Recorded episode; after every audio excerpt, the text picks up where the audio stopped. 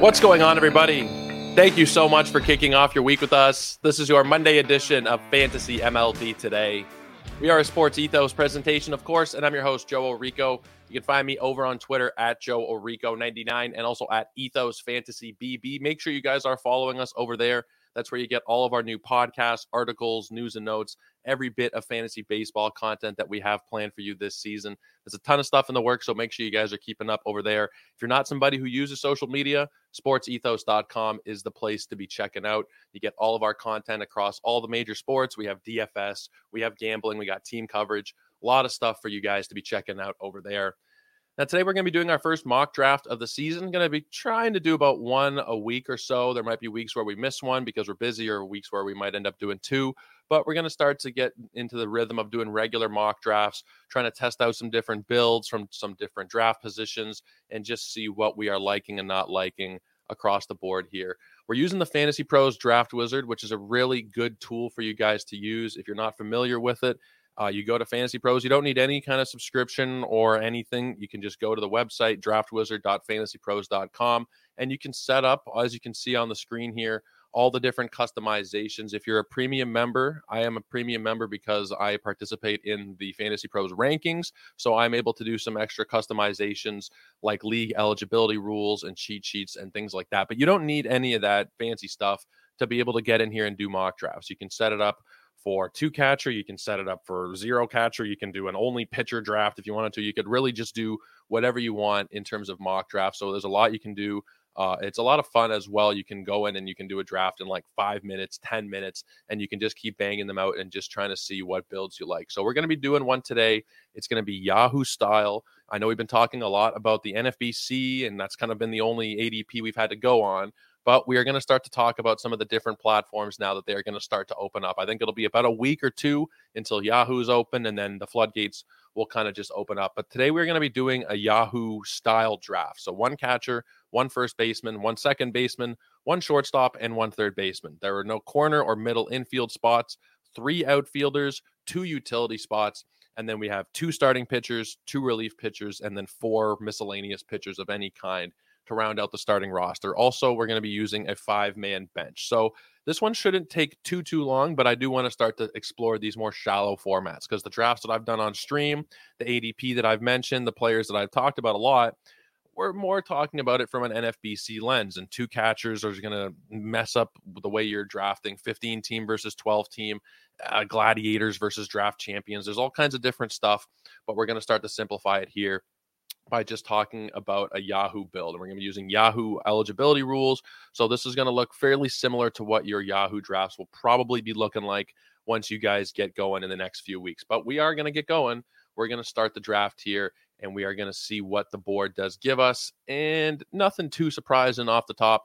Ronald Acuna, number one, Julio, number two, Mookie at three, Bobby Witt at four, Corbin Carroll at five. I am drafting here at pick number six. I'm right in the middle of the draft here. And I think there's a couple ways you can go from this general, you know, middle of the pack pick in a 12 team league. Obviously, you're trying to secure five categories, and that's probably what you're trying to do across the entire first round. But at this point, you can actually still do that with a guy like a Kyle Tucker, who is going to give you literally five category production. Good batting average, 30 30 threat, great lineup he's probably the guy that you should be going with here. I can also make the argument that Freddie Freeman is a really good pick as well. Freddie Freeman, we've talked about him a lot this offseason. Very stable. He boosted his stolen bases. His batting average is very, very secure. The lineup added Ohtani to it. It's hard to pass up Freddie Freeman, but I think I am going to go with Kyle Tucker here and get a bit of a higher floor with stolen bases while also getting, you know, very similar power. I, am giving up a little bit of batting average in terms of stolen bases here, but I think the Kyle Tucker is, you know, it's it's a coin flip for me, but I think I'm going to take Kyle Tucker in this one. Get rid of one of those outfielders early. It's only three outfielders, so it's not like a dire situation where you need to fill five like NFBC leagues. But I am going to take care of one of these outfielder spots and take Kyle Tucker here in the middle of the first round. I don't have any problem with a few of the guys who go in that range. And right after I took Kyle Tucker, it went Freeman, Tatis, Strider, Juan Soto, Matt Olson, and Aaron Judge. Once you're getting past, I would say Strider, you know, that ninth player off the board, that's where I don't like those guys as much. The Sotos, the Olsons, the Judges, they're not giving you the speed that you're getting from the rest of the first round. So that's where I see a little bit of a drop off coming. That's how round one finishes up. Start off round two. Corbin Burnes, Jose Ramirez, Corey Seager, Trea Turner, Gerrit Cole, and Bryce Harper. Now, I went the route where I took speed in round one I'm now able to go a route where I don't necessarily need to just be trying to add stolen bases. Because let's say in round one, you do go with a Freddie Freeman or you do take an Aaron Judge, you take a Juan Soto. You're not as secure in the speed that you're going to be getting from you know from your team there. So you do kind of need to compensate for that as you go on down the draft. Now, taking a guy in the first round that I think is probably a 30 stolen base guy means that I can take some chances in terms of speed a little bit. And I think I can go for a guy like his teammate in Yordan Alvarez, who is what the, the technology is recommending to me at this point, because I don't really, I'm not desperate for speed. You can kind of make it up a little bit later on. And in the second round, I think you're still in the best player available kind of mentality for the most part. There are certain situations where you kind of need to take a category in round two to offset round one. But I think in this case, Yordan Alvarez makes a lot of sense. You get that kind of stack, which I know is more of a popular DFS thing, but even for season long fantasy, a lot of the time, Yordan hits a home run. Kyle Tucker is going to be scoring, and vice versa. So those guys are going to play off of each other a lot. And I think honestly, Yordan Alvarez is a pretty decent pairing with Tucker, regardless of team. So he's the guy I'm going to go with here in round two. Pretty happy to get rid of another outfielder because he is outfield eligible. Um, I think honestly, it depends on your format. I think he's outfield eligible everywhere, though. Honestly, I don't think he's going to be util anywhere. I think he will have that across all the formats. Now, rounding out second, the second round here was Austin Riley. Rafael Devers, Marcus Semien, my guy Kevin Gausman, and then Pete Alonso. Starting off round three, we got Francisco Lindor, Vladimir Guerrero. We have Luis Robert, Ozzie Albies, and Gunnar Henderson. Now I'm in a pretty stable place for my position players. I think at this point I can probably start to think about my SP1, start to look at some relief pitching options. We still have all the elite relief pitching options. They haven't started to go off the board yet probably by next round, that's when they are going to start to go. And you can usually see those guys go in kind of a run once one of these relievers is taken. Three, four, five, up to maybe 10 of them could be taken over a span of about 20 picks because people do want to get their first closer. They don't want to be missing out. I think for right now, I don't need to be starting that run. And honestly, I just noticed that Shohei Ohtani is still somehow on the board here. That's kind of curious that he's made it to the middle of round three. And this is based off of the Fantasy Pros expert consensus rankings that I mentioned earlier. That is what the technology is drafting off of. So maybe some people have him a little bit lower down in terms of their rankings, and he has gotten pushed down because of that. He's his utility only, but at this point in the third round, I'm going to have to take Shohei Ohtani. Uh, you know, I was thinking pitcher, but he should not really be sitting here in round three, and I'm not going to be passing up that value. He should be a top 10 pick. Um, I, I, think that realistically speaking, you could even push him up to like top five if you wanted to get crazy with it. And it's not even that crazy. If you just look at the value he has solely as a batter, I can't believe he's still there, but I'll take him every time if he is sitting there in round three. Zack Wheeler, Luis Castillo, Elly De La Cruz, Manny Machado, Michael Harris, and George Kirby round out the third round. Starting off round four, Yamamoto, Yoshinobu Yamamoto, followed by Randy Arozarena, Pablo Lopez, CJ Abrams, Jose Altuve, and Adolis Garcia. No real big surprises. A couple of guys that I like more than others. Obviously, you guys know I'm not a big CJ Abrams fan. I don't see any reason for him to be going ahead of Jose Altuve, especially considering that shortstop is a little bit deeper than second base, generally speaking. Now let's take a look at the starting pitchers we have available, and there are still some bona fide aces on the board. Zac Gallen, Tyler Glasnow, Aaron Nola is a little bit trickier depending on how you uh, how you want to look at it exactly. It's tricky. This is kind of tricky at this point because I probably should take a starting pitcher, but I'm somebody who generally kind of waits on starting pitchers. So these are the guys uh, you can see on the screen there. Uh, if you're watching on the podcast side, I would recommend coming over to the YouTube. It does make it uh, a little bit easier for you guys to follow along. But in any event, the starting pitchers that are available are uh, Glasnow, Skubal, Nola, Peralta, Fried, Framber, Valdez. I'm not totally in love with Gallen. I think there's risk with Glasnow. There's risk with Skubal and Nola. Those are the guys that are likely going to be going off the board next. I think I can probably wait another round on starting pitcher and honestly take care of one of the one of my relievers. And if I can get, you know, I can go for Devin Williams. I can go for probably the cream of the crop this year uh, at the position I think I'm going to do it. I think I'm going to take care of it. I've got a really solid offensive base. I don't love the starting pitchers in this range. So I will take Devin Williams and I will lock down my closer and we'll see if I start any kind of run here.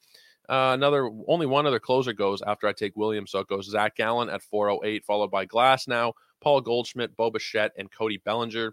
To start round five, Emmanuel Clase, Mike Trout, Royce Lewis, Nolan Jones, and Matt McLain. Now, the top of the board here for me at this point. Tarik Skubal, Aaron Nola, Freddie Peralta, Max Fried, Still a lot of those players uh, that I was talking about last time are still on the board here. So I, I think I'm probably going to take a starting pitcher and not let it go any farther down. But honest, honestly, just looking at it, maybe I won't. There's still so much value on the board at SP.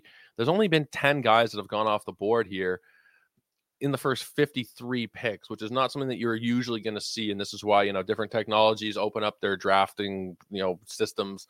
And you're going to see some differences to what we have usually seen at this point. Freddie Peralta is usually not there still at pick 54. I could argue that he's maybe not going to be there next time. I could I could take a chance on Freddie Peralta. I could double up closers and go for Josh Hader. I could get my catcher in Rutschman, but I think it's too early for Rutschman in a one catcher league. I think I will go for Freddie Peralta. The more I think about it, not that I'm so in love with him, but I getting a good strikeout base.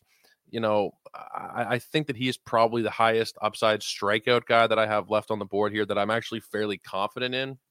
Let's do it. Let's take Freddie Peralta here in round five. First starting pitcher. I don't love it necessarily but I think it's fine. I, I don't think I'm missing out on anything. I don't think that it's a bad pick. Uh, I'm getting good strikeouts. A guy who was one of the best pitchers in Major League Baseball down the stretch. I don't know if he's going to maintain that level of dominance, but I think it's still a pretty solid pick here in the middle of the 50s to take Freddie Peralta. After him, it's Aaron Nola, Edwin Diaz, Josh Hader, Spencer Steer goes off the board in round five. First, very big surprise for me there. Tarik Skubal and Kyle Schwarber rounding out the rest of round five. Round six, we got Christian Yelich, Max Fried, Adley Rutschman, Camilo Doval, Jhoan Duran, and JT Real Realmuto. Now, I think at this point, I can take a Logan Webb as my second starting pitcher, somebody that I am very high on this year. He's not a massive strikeout guy, but you know he's decent enough strikeout wise to go along with you know, decent win potential where those ratios are probably going to be able to be enough uh, for it to justify the draft price. He's not going to be 200 strikeout type of guy unless he gets there on a volume standpoint, unless he's throwing 210 or so innings, which he can do. I think he's just a really solid upside and base in terms of his ratios. He's a guy who could, I think, very easily give you a sub three ERA. He could give you like a 1.10, 1. Point, you know, one two kind of whip area. And I think that he makes a lot of sense to pair with Freddie Peralta because I think he's a lot safer. So the combination of the two of them, more strikeouts, a little bit more volatility for Peralta. I think the two of them do make a pretty good pairing here, uh, round five and round six. So Logan Webb is off the board at 607. And I think that honestly, I'm going to have a lot of Logan Webb this year. The more drafts that I've been doing, took him the other night in that Gladiator draft that I did. And honestly, I think I'm going to have quite a few shares. Um, after Logan Webb, it's Jazz Chisholm. We got Blake Snell, Framber Valdez, Nico Hoerner, and Kodai Senga. Jordan Romano, Alex Bregman, Logan Gilbert, Josh Lowe, and Oneil Cruz start off round seven. I am up again here at pick 78 overall. I feel pretty good about my team. If I'm just looking at the roster construction, you guys watching on the screen can see on the left side there. I have two outfielders. I have my utility spot in Ohtani, my two starting pitchers, or my two first two starting pitchers, and then Devin Williams as my closer. Now, at this point, you start to look at the individual positions, see who's still there, because I'm honestly still kind of exploring this with you guys. I'm not sure who is going to be available in given rounds. It's it's still kind of a mystery to me because these boards are just brand new, uh, open at this point. Evan Carter is a very, very overvalued, I think, at this point. ECR of 92. That's his expert consensus ranking. I think he's probably going to disappoint some people there. I'm not 100% sure that he's going to get an everyday role. They also got Wyatt Langford that they're going to be thinking about. I don't know that Evan Carter makes sense as a top 100 pick here. Now, honestly, I think Nolan Arenado is kind of where I'm leaning at this point. Sometimes you can get him a little bit later than this, and maybe I can. The ECR is 99 on him, so I don't necessarily need to be taking him right now. But I think I'm going to have quite a bit of Arenado as well. Could go for a third starting pitcher, could go for a second um, closer, and I think I might go for a second closer here. That's a position that is going to start to dry up pretty quickly. We have the first eight names off the board um, in terms of relief pitcher, and that is factoring in Spencer Strider in there as well. Um, the way that they've mixed the eligibility here. But I think Raisel Iglesias is probably my guy. If you just look back every single year, super, super consistent ERA under three, pretty much every single season of his career. I don't have any problem taking the closer for arguably the best team in baseball here as my number two closer. I think my team is very well rounded at this point. Going to start to hammer some position players now, but I think my pitching staff is a really, really solid base to it. Let's take a look at who we have left on the board here. I need my whole infield catcher, first, second, and third, and short. We need everything in terms of the infield. Triston Casas looking pretty nice. Uh, ECR of 83 is pretty high. I don't know that he should be going at 83. I think he's somebody that should be just outside of the top 100. I understand the excitement and the hype. That does feel a little bit high to me. Nolan Arenado still sitting here and I think I am going to go ahead and take him. I don't know that he'll be sitting there next round. I'm getting probably 30 home runs. I'm getting close to 100 runs and 100 ribbies with a pretty solid batting average. At this point, you start to see batting average dry up a little bit. If I'm able to get 260, 270 with everything else I expect from Arenado, I think I'm going to be pretty happily taking that. So he is who I'm going to go with in round eight. Love Arenado this year. I think that he is very much undervalued. Uh, pe- people really just truly, uh, you know, in fantasy baseball, fantasy sports, it's what have you done for me lately? And what have you done for me lately for Arenado is the first real down year of his career, the first year where he didn't win a gold glove. So people have pushed him down 30, 40 spots thinking that we're seeing decline, but we're still seeing a really great lineup in St. Louis. It was not their lineup last year. I've said this a million times. I feel like I'm hitting myself over the head at this point, but it wasn't their offense. It was their pitching that was so terrible offensively speaking, they were a top 10 or a top 12 team in a down year. So I think that Arenado is a really solid pick. I read an article this morning about him as a fade, and I understand it, but I have no reason to in round eight. I think that, that at that point, round seven, round eight, round nine, Arenado makes a lot of sense to fill out your team. Uh, Ha-Seong Kim follows him up along with William Contreras, Xander Bogaerts, Pete Fairbanks, and Zack Gelof in round eight. Round eight, Zack Gelof in a 12 teamer. That's way out of my price range. That's really expensive for him. Uh, Yandy Diaz, Jesus Luzardo, Triston Casas, Josh Jung, and Bryan Reynolds are the beginning of round nine. I'm up here at pick 906, which is 102 overall. Need to continue to round out my infield. Looking at first base, Spencer Torkelson is interesting. ECR of 98. He's probably going to go somewhere in this range. I've got a very powerful team already. Uh, all four of my batters are 30 plus home run guys. And I've also got a pretty solid base of batting average. But I think the power is something I don't really need to be targeting at this point. I can go for more speed plus uh, batting average. And I think there's somebody who makes a lot of sense, and that's Josh Naylor, somebody who can steal double digit bases, who hit over 300 last season. I think I can probably wait around on Josh Naylor, though. And if I'm looking around here, honestly, I I'm kind of want to take a catcher, but it's a little bit too early to take a catcher still. I need to fill out some speed, and I need somebody who's probably a good lineup, like I said, a good batting average base. And I think that's where I get to Bryson Stott. I don't necessarily love taking him at 102. I think it's probably maybe a little bit early, but at the end of the day, he's a guy who's potentially a 30 steal guy. Again, he just did it last year. We got decent pop, good batting average, very good lineup. And it's a position that I need. He's also a multi eligible guy at second and short. And he is who I'm getting recommended here um, on the ECR out of the shortstops. Now they're recommending Joe Ryan, Andres Munoz, Kyle Bradish. I'm not going to go that route. I am going to take Bryson Stott here in round nine and get my second baseman taken care of or shortstop. We'll see how the draft board looks. But as of right now, we're slotting him in at second base. After Bryson Stott, we got Ryan Pressly, Yainer Diaz, who I was also looking at, Lane Thomas, Seiya Suzuki, Joe Ryan, and then Wyatt Langford at the end of round nine. Kyle Bradish, Spencer Torkelson, Masataka Yoshida, Andres Gimenez, Ketel Marte, and Walker Buehler start off round 10. And I am up here at pick 1007. Still need a catcher, first baseman, shortstop. I need my third outfielder, uh, and we need to start filling out some of those remaining pitching spots. In terms of SPs who are still on the board, at 115 right now, we have Justin Steele.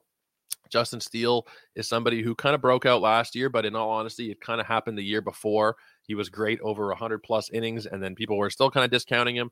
He had a great year again this year where he could have been the Cy Young if it wasn't for two terrible starts in September.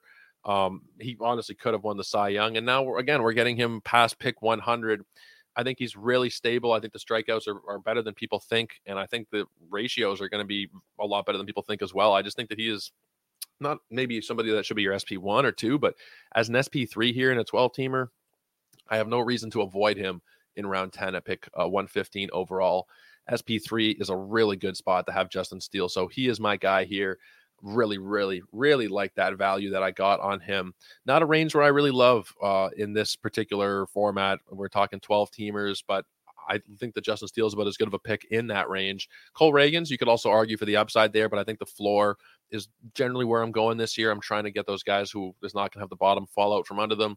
And even if it's not an amazing season, there is still going to be some redeeming qualities there. With Cole Ragans, it could get really awful to the point where he's not even starting on the major league roster. Like it's it could be to that extent. We've only got a very small sample size. We saw him really struggle with control down the stretch. I'm not totally sold on him. I think Steele's a great pick. Ragans is a little little bit tricky there for me. Uh, Esteury Ruiz, Cal Raleigh, George Springer, and Shane Baz round out the uh, the end of round ten.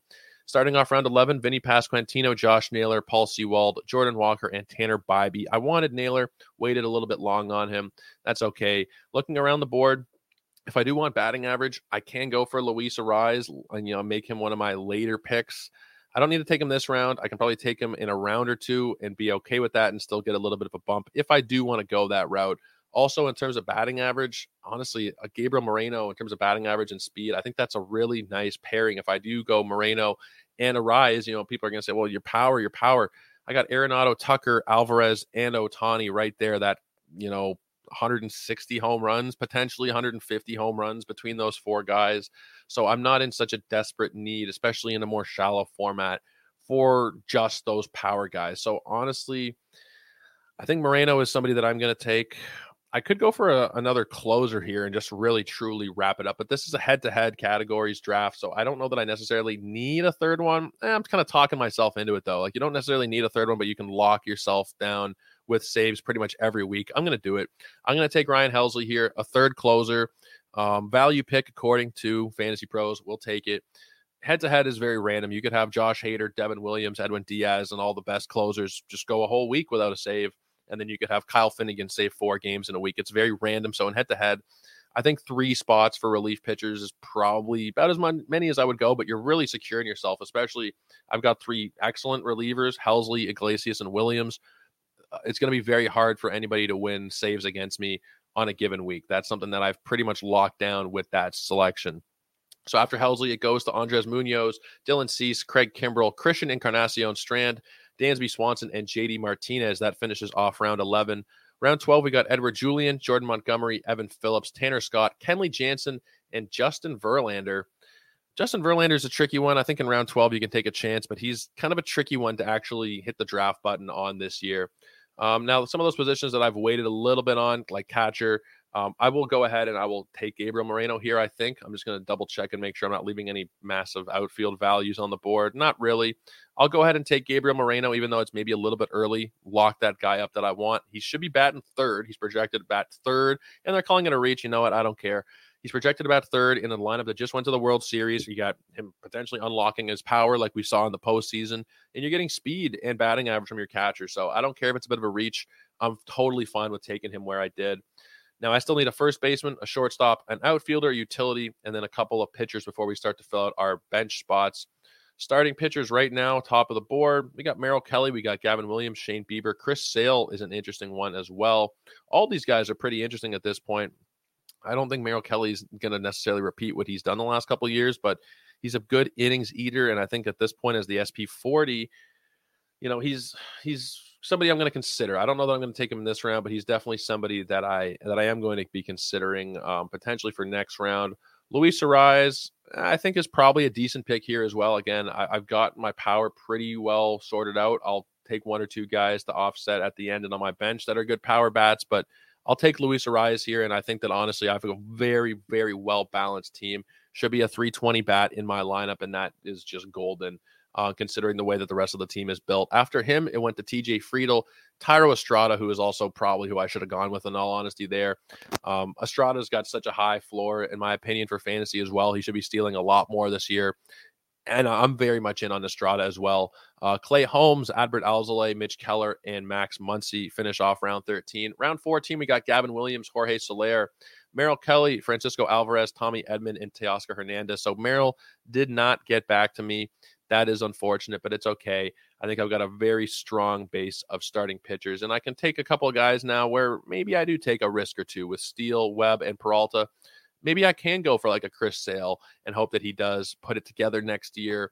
Um, and not even put it together, but just stay healthy more so than anything else. That's kind of the main concern with him there. Cedric Mullins is somebody that I think is interesting as well. He's fallen to 160 range at that point. I think it makes sense to fill out the outfield with a little bit of power and speed. Somebody that I think, you know, we did our Orioles preview last week with Ben Palmer. Go back and check that one out if you missed it. But I think that Cedric Mullins is somebody that we can maybe expect to move up the order throughout the year. I don't think that he's going to be slotted into the six or seven hole for the entirety of the season. He's somebody that I think does fit well as number one or a number two hitter in the lineup. So we're going to go with Cedric Mullins there and finish off our outfield. Again, I think we've done a really good job here of balancing out everything. Uh, we got good speed, especially offensively. We got some really high batting average floor guys. We got a lot of power, and we have a hell of a lot of speed at this point as well. Moreno's probably giving you like you know close to 10 steals, a couple from Arraez, and then you're looking at 20 plus from Stott. 30 or so from Tucker, 25 30 from Mullins. It's a really fast team. And I think it's a really balanced team as well, where we haven't really left anything behind. Shortstop, I'm probably going to wait. I don't feel the need to take one right now. I also need to fill out the utility, and that's kind of the rest of the offense. Now we're into the mode of hammering pitching, and I need to start looking at who we have available on the pitching rankings. The number one guy left, and I mean, if you guys know me, if you followed along with me at all, you know I'm in on Hunter Brown this year, and I think at this point, 174 overall, it's a very good price to be paying for him. So I'll take my boy, I'll stay on brand, and I will take Hunter Brown here at pick 174. I think that the organization is a huge part of it. I think that Houston, I just trust their player development as much or more than any other team. You also have to look at the fact that he outperformed, excuse me, did not perform up to what the ERA estimators and the periphery stats told us he should have probably done last year. 25 years old still. You know, I think the development's going to really come along for Hunter Brown this year. And I've drafted him. You know, I don't even want to say how many times I've drafted him. Pretty much every single team I've done, real or mock, I'm taking Hunter Brown. Um, finishing off round 15 was Alec Bohm, Ke'Bryan Hayes, Logan O'Hoppe, Alex Lange, Marcell Ozuna, and Jordan Lawlar. Starting off round 16, we got Bo Naylor, Ryan Pepiot, Yu Darvish, Chas McCormick, Noelvi Marte, and Isaac Paredes. I'm up at 1607, which is 187 overall. And I think I'm going to continue to take pitchers here. Probably. Let me just see what's going on with shortstop. Um, Trevor Story is probably a decent investment. You're pretty much just investing in the health because if he's out there, you know he's going to be able to return, you know, positive ROI from pick 187. It's really a low pick for Trevor Story. He's a guy who was for a long time a first round player. He's not that anymore, but I think at this point, as one of my last picks, I, I can feel pretty confident in Story, especially in the 12 team league. You can, and they're calling it a reach. That's okay. 100% chance would have been there on my next pick. You know what? That's okay. We're at the end of the draft. You don't have to follow ADP once you get to like around pick 200 if you have a guy that you really want to draft. At that point, especially in the, the shallower the format, the closer you are to the end of it, you don't really need to worry so much about, oh, he's 235 ADP. I took him at 210. That's not really an area of concern. If you're doing that, you know, the guy's ADP is 55 and you took him at 20, that's where you have a concern, but not when it's uh, at this point of the draft. Um, let's see. I need one more utility. I need one more pitcher for the starting roster, and then I need to fill out the bench. Let's wait on the utility a little bit and let's see what we have in terms of our starting pitchers: Bryce Miller, Nathan Eovaldi, Aaron Civale, uh, Brayan Bello, Brandon Pfaadt. Not a ton that I love. I think Nick Lodolo is really interesting. I think Nick Lodolo is somebody that you know we kind of forgot about because he didn't pitch much last year, but he is somebody that should be able if he's healthy to succeed, despite the fact that he's in Cincinnati. We've seen that over the last two years that his supporting metrics are really, really strong despite pitching in a terrible ballpark. He's not somebody that you'd expect necessarily. You don't really expect anybody to do well in Cincinnati, but I think everybody kind of focused in on Hunter Greene, left Nick Lodolo kind of behind in terms of their evaluations and you know in terms of their progression, thinking that it was going to be Hunter Greene and everybody else was kind of just whatever. But Nick Lodolo, and you know you'll see that 6.29 ERA. It was 34 innings. It was 47 Ks in 34 innings, and I think that he honestly just is going to get so much better. So he's not getting taken right now because I don't need to take him, but he'll probably be one of the guys I take with one of my last one or two picks. So I'll take him a little bit later on. Mm, in terms of the starters, I don't really love who we have left at this point. Uh, let me see. And I say, you know, you don't need to worry about ADP at this point. You can still use it as a guide. You know, I see that Lodolo is not generally going until 250. I don't need to take him at 198. I can definitely wait at least one round, maybe two rounds before I need to be taking him. Um, if I'm just looking at everybody that's available on the board here, James Outman is kind of interesting as one of my I put him in my utility spot, put him on my bench. I've drafted a lot of Outman, but I think that he's going to have a regular role in the Dodgers lineup, power speed combo. Batting average is not going to be the greatest, but a regular role in that lineup with good um, power and speed. I think I'll take Outman as my utility guy. And then and they're calling it a steal. They're calling it a steal, so we will take it. I think at this point I'll probably go ahead and I'll take Lodolo um, because might as well. We're only talking about the last five or six picks of the draft now. We're pretty much just filling out our bench. So I will reach and I'll take Lodolo, and I know they're not going to like it. Ah, they didn't even give me grief for it. That's obviously a bonus when they're not giving me grief. The draft wizard technology. Um, but we're taking Nick Lodolo as our last quote unquote starter. And now we're just filling out our bench. Now we're just looking for pieces that we think could potentially come into playing time or have good upside, et cetera, et cetera. Mason Miller is somebody that is very interesting as a, either a starter or as a reliever. I'm not sure how they're going to use him. Somebody that I might use my last pick on because the upside is ridiculous. The projections love him. We saw him last year be really exciting. You know, he didn't last long because he got hurt, but Mason Miller, talent wise, is so, so high up. I might take a chance on Giolito. He's still only a couple years removed from him being one of the best pitchers in baseball. Lucas Giolito has had a couple of rough ones, no question but I think if you're just talking about like the last couple of picks, you're just filling out your roster. You could do a lot worse than a guy with massive strikeout upside as well, uh, who will likely get a little bit better, right? I don't think his true talent is a five ERA. He bounced around three teams last year. I believe he was getting, uh, you know, this is a personal thing, but I think that he was got uh, he got divorced last year as well which is something that weighs on you. You know, different people go through things differently, but it's just another thing to to add into your evaluation that maybe he wasn't fully right last year, going through stuff at home. All of that being said, I think at pick 222, you could do a lot worse than Lucas Giolito given a fresh start. There's a 91% chance that Giolito would have been available two rounds from now. They're not happy with me. The draft wizard is starting to yell at me, but that's okay. Lucas Giolito, I, I don't have like you know, a lot invested in him but I think that he will be quite a bit better this year than he was last year. Just looking at who we have available, Taylor Ward, Jarred Kelenic, really good options. And this is why, you know, we're starting to do these 12 team leagues, shallower rosters. There are so many great options still available at the end of your drafts. Matt Chapman is somebody that I think is um, going to be on a lot of my teams because the price is so low before he is signed. It'll probably get to the point where he'll sign and he'll price his price will jump up 20, 30, 40 picks. But at this point, you're getting 25 home run potential with probably, you know, 70 to 80 runs, 70, 80 RBI, and you're getting it like past pick 250 in a lot of drafts. I think as one of my bench pieces, I can be pretty happy taking Matt Chapman here. No problem at all. They're calling it a value pick. That is good.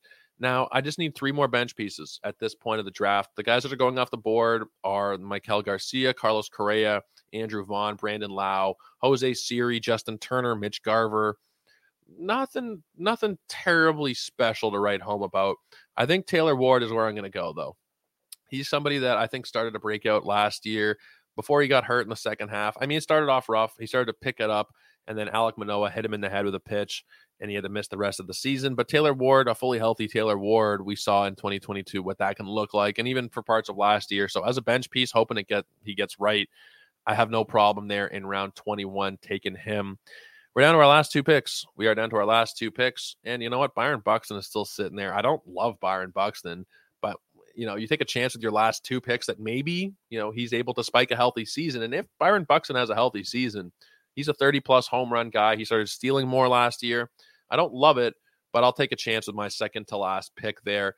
He's right at the top of the board. Didn't have to go searching for him too much, but I think as your like last round, last two rounds, he does make some sense this year. If he doesn't pan out, you drop him, and there's no real downside. If he pans out, then you're getting yourself probably a top 100 and you know worst 150 player, way lower than you probably normally would.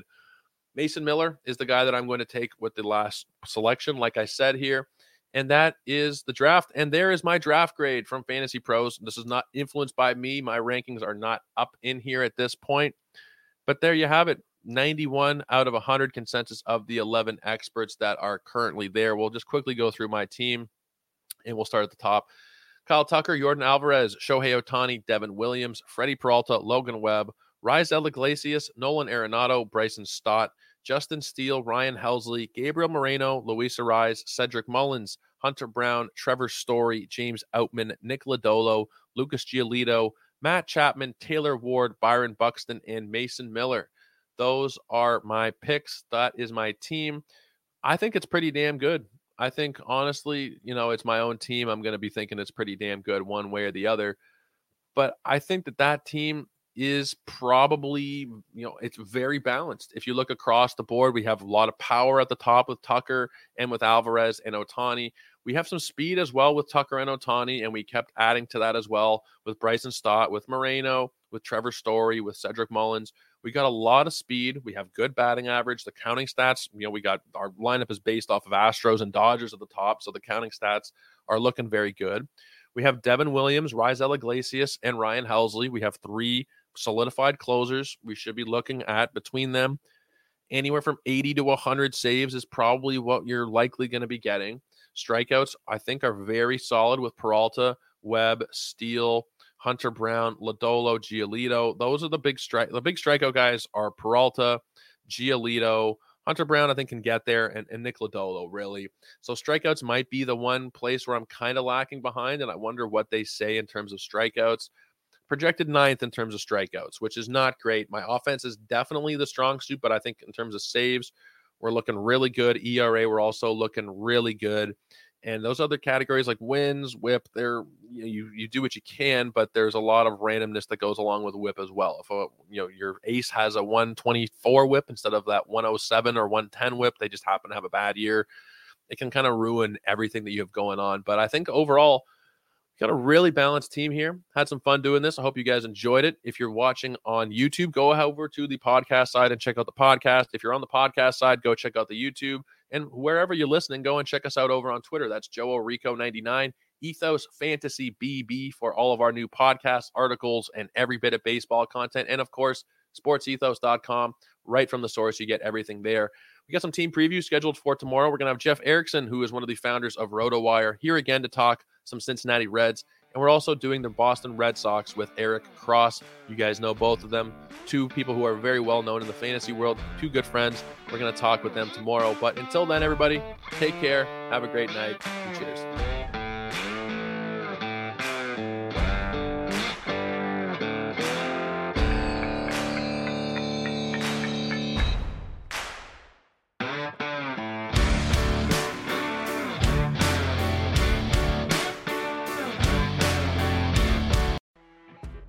You know, when you're listening to a true crime story that has an unbelievable plot twist that makes you stop in your tracks? That's what our podcast, People Are the Worst, brings you with each episode. I'm Rachel. And I'm Rebecca. We're identical twins who love true crime cases that make you say, didn't see that coming, and we hate the people responsible for them. Listen to People Are the Worst now on Apple, Spotify, or wherever you get your podcasts.